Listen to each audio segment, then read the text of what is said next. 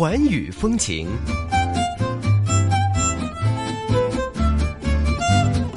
环听世界的环宇风情，星期三的下午呢，继续用耳朵去旅行啊！今天呢，我们请来了一位热爱旅行的朋友，他的名字呢叫做王子。王子你好，你好，你好，主持人。哎，其实我们这个去旅游呢，我最喜欢跟两种人做节目。第一种呢，就是土豪，他们哪儿都去，哪儿都去，去完了之后呢，呃，然后也特别愿意现，特别愿意显摆。第二种人呢，我特别愿意跟他们聊的呢，就是喜欢拍照的朋友。王子就是一位这样的朋友，而且拍照的技术其实，呃，要我说的话，比我高到不知道哪里去啊。所以这个，呃，非常非常非常非常高兴，请来王子呢，跟我们聊一聊他的这个一些旅游故事，以及他的一些可能，哎，在旅行当中拍照的一些小技巧，好吗？嗯，行，可以可以，就算不上算不上大师，但是拍的比较多，所以啊，可以跟大家分享一下，然后互相指教一下。我我可以听出来里面这个拍的比较多，这个就已经不是很谦虚了。说明有料啊，不错不错不错。呃，第一集呢，我们首先来请王子跟我们聊一聊的是他心心向的一个地方，也也不能说心心向吧，应该是这个心底里面的一块算是故土净土的一个地方。呃，对，就是我可以跟大家分享一下我去年七月份、八月份去呼伦贝尔大草原旅行的事情啊。然后其实其实是这样的，因为我其实是一个内蒙人，然后呃，王子是一位在香港工作的内蒙朋友，对，但是但是非常遗憾的就是，其实我从小到大都没有去过这一片大家都耳熟能详的这个呼伦贝尔大草原，因为因为其实从如果大家有兴趣翻一翻地图的话，会发现其实内内蒙古这个省是一个特别长的地方，好大，然后它从东到西的跨度其实很远啊，然后我。其实出生和长大在一个叫做呼呼和浩特的城市，它在省会是吗？对，它是内蒙古一个比较偏西部的地方。而呼伦贝尔大草原其实它是在内蒙古很东的一个地方。然后大家可能觉得一个省内距离可能会很短，但是我跟大家说一下，就是从呼呼和浩特到这个呼伦贝尔大草原，其实中间的距离大概有超过两千公里，基本上 基本上横 跨半个中国，感觉其实和从广州飞到呼和浩特的距离。也差不多了，我的天哪！所以，所以也是，就是去年夏天才第一次有机会和爸妈一起踏上这一个大家都会说内蒙古这个就最出名的呼伦贝尔大草原。然后我们当时是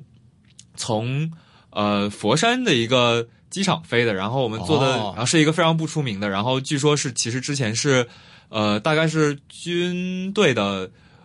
航空就是的的那个，这这这那种国营的航空，对对对，然后转去，然后现在，所以我们飞的那个佛山机场其实是一个 军用机场，是一个军用机场，所以进门的时候还要有那个警察叔叔帮我们开，但是大家不用担心，这个就是不会有任何政治问题，然后对我觉得就是也非常安全，而且很好的一点是那个机票特别便宜哦，因为我们你想从呃佛山飞到那个呼伦贝尔，也就是好嘛，也就是满洲里，大概。一个人五百块钱人民币不到，五百块坐飞机了。对，其实它就是相当于一个廉廉廉价航空，然后行李也要收费的那种。就是你可以预期，就是机上可能没有什么吃的，然后服务也不会像国泰这么周到。但是对，但是重点就是便宜。对，我然后安全性也是没有问题的。之前也查过这个，其实香港也有直飞呼伦贝尔的航班，挺贵的。真的吗？我其实并没有查过。然后挺贵的，因为它特别特别长，其实它要飞五个多小时，所以所以贵。我觉得。就是你想，其实从比如从香港你飞个欧洲直飞也才十二个小时，那你那个要飞五个多小时，其实相当于飞一半个欧洲。嗯嗯，对，不过不过还是挺值的。就是呃，呼伦贝尔这个地方是一个景色非常漂亮的地方，然后每年大概它的七八月份会是旅游旺季啊。然后这个这个地方就是有点就不是它现在来说还没有特别开发和成熟。所以大家一般都会赶在七八月份去，因为这个是每年它最好的季节。就是一是呃草也会比较绿，然后二是它的气温也会比较宜人。是，如果你在比如说五月份去，五月份之前嗯去，或者是在十月份以后去，呼伦贝尔就会变成一个非常冷的地方。啊，当然它现在也在逐步开发，比如它的秋天的旅游环境和冬天去看雪，然后或者是看那些就是松林挂上这种银。就是挂上那个银枝银装素裹的那种感觉，对对对。然后，但是但是应该是特别冷，因为我听当时旅店的人说，就是可能冬天去大概会零下三四十度的样子啊。这这个，这以前看过一本书，叫做《这个狼图腾》啊，里面讲过这个内蒙古的大草原，它这个冬天有这个叫做白毛灾的，非常可怕。对对对，应该很冷很冷，还暴雪。对我也没有亲历过，但是我相信这应该是不是吹出来的。就是呼伦贝尔这个地方，然后。我们当时就是飞了一个叫做呃呼伦贝尔的城市，其实它也叫满洲里，它曾经叫满洲里，现在改、哦呼伦贝尔就是满洲里，对，它其实是一个地方。然后呢，我们就当时联系了一个呃包车的师傅，嗯然后就是等于师傅加我和我爸我爸爸妈妈三、呃四个人，嗯开完了这一趟，然后期间路过的地方。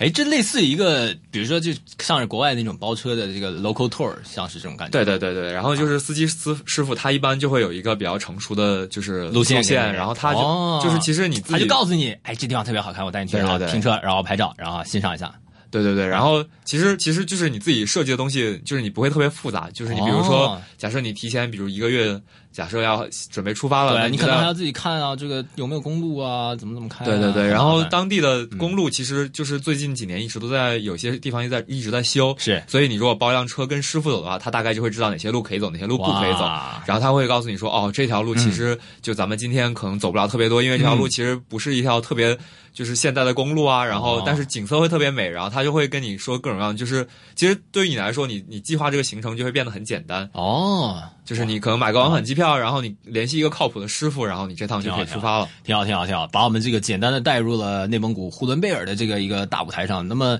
呃，我们在更加深一步的聊呼伦贝尔这个地方之前呢，我们还是聊一下内蒙这个地方吧。因为很多香港的朋友可能觉得这个地方稍微有点神秘，因为离香港确实很远很远。这基本上从这个中国最南端到。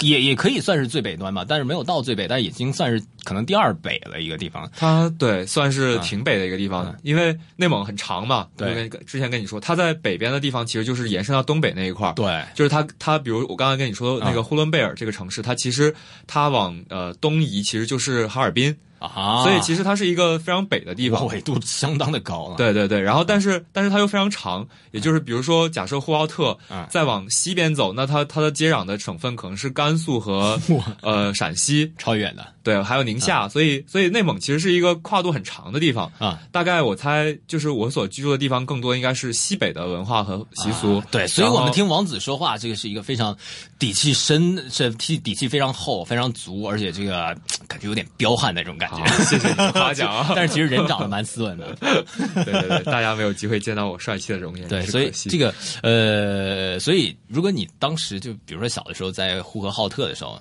嗯这边可能是更加的蒙古一点，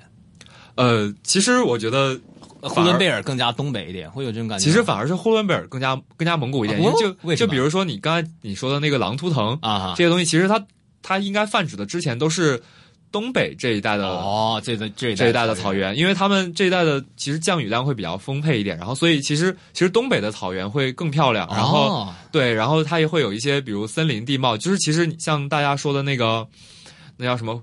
呃东北那个森林区叫什么来着？呃大兴安岭对，大兴安岭，对，其实从啊大兴安岭往再往西边一点，就会到呼伦贝尔大草原。哦延伸过来了。对，然后其实你比如说在呼和浩特或者包头，嗯它再往西部就会出现很多的沙漠地貌之类的，所以其实反而那边是更偏西北的。哦，有点有点贫瘠的感觉。对对对，好哈，所以我们平常说这个天苍苍野茫茫啊，风吹草草低见牛羊的地方，基本上是指可能偏东一点的内蒙古草原。对对对，它其实呃啊指的就是呼伦贝尔和从呼伦贝尔开始往、嗯往对，其实就呼和浩特以东也会有一是。也会有一些小小范围的草原，但是。都是属于一是没有那么知名，二是嗯。它其实从从大小来说，其实也应该比不上呼伦贝尔这种、哦，这种大家都知道，然后并且真的是非常广。对非常广袤的草原。呃，咱们继续聊呼伦贝尔啊，这个地方虽然说找了一个包车师傅，但是这个行程的话，可能我们还得这个稍微的再给大家介绍一下，比如说一次行程大概有多少天呢？这个可能呃大致都去了一些哪些地方，而且中间呢，我们肯定不能错过的还有就是内蒙古的这个美食啊，哇，一提起来口水都流下来了，烤羊，烤羊还是烤羊。羊腿、羊棒、羊排、全羊、羊肉串儿，听起来对，然后就是大概行程应该是个五天吧，四五天。四到五天的样子，然后足够吗？差不多够看，其实其实就是这种东西，因为你包司司机师傅，所以很灵活。嗯。就比如你跟他说一个啊，我可能想玩个五天，那他大概就说哦，那这五天我们可以走一个就是环路，然后啊。比如我们从满洲里出发，最后回到满洲里，那就是从从呼伦贝尔出发，最后回到呼伦贝尔，那大概中间会经过一些国家公园，比如说我们去过一个国家森林叫做呃国家公园叫做莫尔道嘎，还有国家公园啊，对，然后其实这个听起来真的哇高大上啊，对，然后其实我觉得还有一点就是可能跟大家想象不一样，就是你觉得去了呼伦贝尔可能就那我从开始到结束一片绿，就一片草原，其实并不是这样的，就是它是是有就是不同的那个地理环境的变化的。哦。比如说，就我跟你说的，到莫尔道嘎其实就是我们从满洲里再往东走，也就是往更往东北那边方向走，啊出现的一个国家公园，它其实是看原始森林的。哦，对，然后就是就是就是草原地貌，其实你可能就不会是大家想象的那种，说是这这并不单一，其实挺丰富的对对对，其实挺丰富的。然后比如就我们去那个国家公园，然后国家公园里就会有成片成片的那种森林，然后会有那种、比如长了几百年、一千年的那种老树。哇，然后对，其实就是一个亲近自然的过程。然后，然后据说也就是森森林里会有熊之类的野生动物，但是我们非常遗憾的就是没有机会能撞到不。遗憾啊，撞到了才遗憾呢，挺可怕的，碰到熊哎，对对对还是说你们这西北人都不怕熊啊？呃，主要是主要是之前去过一些其他地方的经历啊，让我告就告诉我，大家碰到熊一般都会特别兴奋，真的啊就是就是因为熊其实很少，然后熊一般它的生活习性也是属于比较怕人的。其实刚看过这个小李子里奥纳多这个这个这个电影，啊对对对好恐怖啊，直接就把你给撕成几片了。对对对，一般离熊那么近的时候，那那是哦，就是没得说。远远的还 OK，其实对，应该正常碰到熊，熊应该是会离你很远，就是你可能看侵入它的地盘。你可能看都看不到，它也要躲着人。其实熊也不傻，对吧？你知道，人 又开着车，然后然后有的人你说凶一点，搞个搞个什么小武器之类的，啊，对对对，而且尤其是在中国这种这个经历了可能几十年非常困难的时期，对对对大家什么都吃的情况下，有的动物当然是怕人的。嗯，对的。嗯所以碰到熊其实应该是挺幸运啊。当然不要出现在你旁边就好。聊到吃吧，啊，就是吃的话，大家都都知道那一套，就是比如烤羊排啊，啊然后人多去吃个烤羊、烤全羊，他他是把你请到这个蒙古包里面，然后献上这个洁白的哈达。那倒好像并没有。我们 对中间其实有很多蒙古蒙古大营，但是是我的旅行比较特殊一点就是大大营是什么意思？就是蒙古大营，他们就是大概就相当于蒙古包搭建成的旅游区，哦，度假村一个小村儿。对，就是一个啊围起来的，比如拿拿木栏围起来一个一个就是画地为营，然后画一个小圈儿。我猜里面面应该会有这一类的表演吧，比如说对对对摔跤啊，有一些表演啊，然后有一些有一些蒙古包，然后你可以哦住在蒙古包里，但是非常。就是因为我是内蒙人，然后我啊爸妈也是内蒙人，所以我们们上这种当是吗？就是我们对于这个，虽然我们那边的草原比较小，但啊。是做就是蒙古包啊、哈达还是有的。啊、啊烤全羊什么也都见过了，所以这趟旅行就没有深入去体验这个。啊。不过我我非常相信，就是那边这一类的服务也是非常多的，所以大家如果有兴趣，其实完全可以找到一个很棒的蒙古包啊。然后在里面比如订一只烤全羊，然后跟三五好友一起，哦然后扒扒肉喝酒，然后应该是妥妥的。呃，那咱们不说这个呼伦贝尔的这个羊肉的物价，咱们说一说这个你经历过的，比如说呼和浩特那边的，嗯就就比如说像我们在香港吃一只烤全羊，肯定超级贵了，这好几千块钱是没跑了，呃，其实旅游景点也现在啊也挺贵的，也并不便宜，大家做好准备，就是可能一只小小的烤全羊。啊，可能也要大八九百甚至哦一千人民币的样子，因为现在旅游景点你知道，就是有时候也也也挺狠的，对对对对。然后我觉得，如果大家去玩的话，可以考虑在比如说降落，比如你去呼伦贝尔，在这个啊城市里面，或者是是在。比如你去呼和浩特，在哦在城市里面找一个比较靠谱的酒店，我觉得吃一只的价格应该不一定会比在你比如说你去到大草原吃一只要更贵。但是质量有保证。我觉得是这样的，嗯就是旅游景点的话，当然。它很多时候其实买的不光是这个是烤全羊，也会是这个气氛。比如你在蒙古包里，然后哎呀，来个蒙古小姑娘给你跳个舞啊什么的，哇，好棒啊！对对蒙古小伙子，给你唱个歌啊什么的，对对对，他给你敬敬酒啊，然后什么的，大家一起跳个舞，啊，对，这是非常非常可以体验一下这个套路。对这个这个气氛是非常非常融洽的。当然，是是是当然，其实说实话，讲嗯物价的话，现在草原旅行也并不是特别便宜。啊，所以大家，呃，我但是但是这个东西其实是相对的嘛，嗯。就是比如说你要跟去欧洲、美国，然后澳洲这些地方，比这个肯定还是便宜的，对对对。但是它不会说便到大家觉得哦去了好像随便买随便吃，就因为呃最近一两年其实我也没有没有大概。应该两三年前应该就是一只烤全羊可能要小一千的样子啊，嗯，呃，其实现在在比如说我们就算在临近的深圳吃的话，也也也差不多要上千块，但是呃，终归还是比香港便宜的。嗯，对对对对对对，呃，我们再说一下这个行程的这个花销吧。可能比如说一个家庭这样一包一个车走五天的话，大概预算要算多少呢？呃，师傅的话，让我想想，应该是一天五百块钱，车人全包，大概这不算很贵。呃，其实还是可以的，就是如果你去的人住宿费另算，住宿费另算，然后你一般会帮那个师傅付买，就是交油费，呃，油费他出，但是。啊但是那个住的话，他会就是跟我们一起住，哦然后吃饭。他也因为因为我们刚好是四个人，所以其实比如我我父母会住一个房间，那我自己一个人住，其实我本身也要订一个房间，所以其实哦就是加上师傅也没什么问题。是是是，就是当然就我不知道而且这样气氛可能会好一点。对对对，然后一路上就相当于多一个朋友，然后对对大家玩的也比较好。然后嗯。呃，对车的话大概就五百块一天，然后住的话，因为我们去的时候是呃六月底嗯七月初，就是还没有到的旅游旺季，嗯，然后住宿大概是两一百二到两百之间一个这样一个价钱一个标间对，嗯其实是不贵的。然后吃的话，其实嗯也没没多少钱，然后就可能一个人三四十块钱一顿饭就肯定妥妥的，你就你就随便吃。还有肉对，有肉。然后，但是我听说啊，就是因为它从七月初到七月中到九月份是旺季，并且它是一年一次的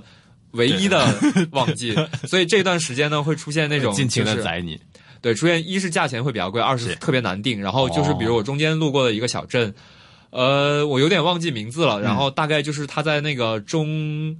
蒙边境的附近的一个小镇。然后这个小镇就是大家一般旅游旅游都会都会经过，并且都会住宿的一个地方。嗯然后就最近几年就像春笋一样，就多了特别多的那种小旅店哦盖起来的。但是。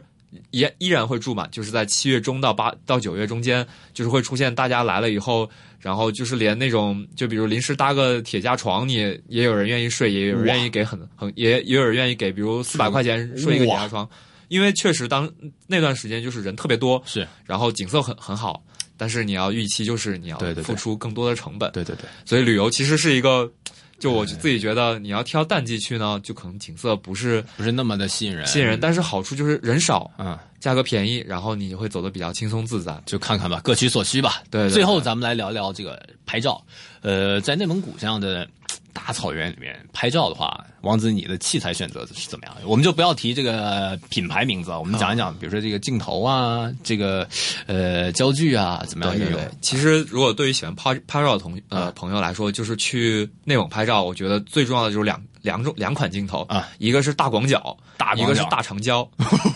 大长焦拍什么？就是就比如说大长焦，就是拍，比如你在呃草原上看到牛啊、马啊，哦然后你你比如你开着车，然后嗯远远的看到，你又想特别想拍一下的话，那大长焦就非常合适。然后另一方面，比如你出现在一片那个油菜花地里。然后，那你就可能需要一个大广角，然后你就能拍到从你脚下一直延伸到呃山山底下的那这一大片油菜花，非常开心。非常漂亮。然后或者是比如大草甸儿，就比如你经过草原，然后你看那些牧民，就是他们会把草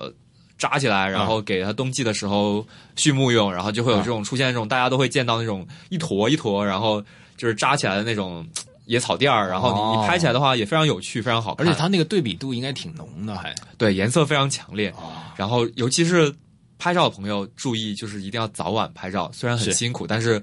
日出的时候和日落的时候是光线特别柔和，特别然后对比特别强烈，非常适合拍风景照的时候。所以，如果你想要拍一张特别好看的照片，你可能就要需要付出一些比别人更多的代价。对，因为这个大家可能在香港听起来觉得不是什么问题，但是其实如果是七八九月份的话，盛夏时节，在比如说呼伦贝尔这种高纬度地区，其实日出是非常非常早的，对，它可能会五点多就日出。五点多都算好了。我我我我有我我呃同纬度的，我在那个东北待过嘛，啊夏天的时候可能三点天就亮了。对对对，就是。是，然后所以大家可以可能可以退而求其次，考虑拍拍日落，然后然后角度问题嘛，选一选也可以当日出用，是对吧？对吧？好的，好的。呃，这一集呢内容非常的充实啊，请王子同学给我们讲一下呼伦贝尔大草原的这个美景，包括吃什么、玩什么，以及拍照怎么样拍。那么下一周呢，我们同样会请出王子给我们讲一讲这个国外的一些好去处，同时呢也讲一讲他的自己的另外一些拍照的小技巧、小心得。那么我们下周再见，好吗？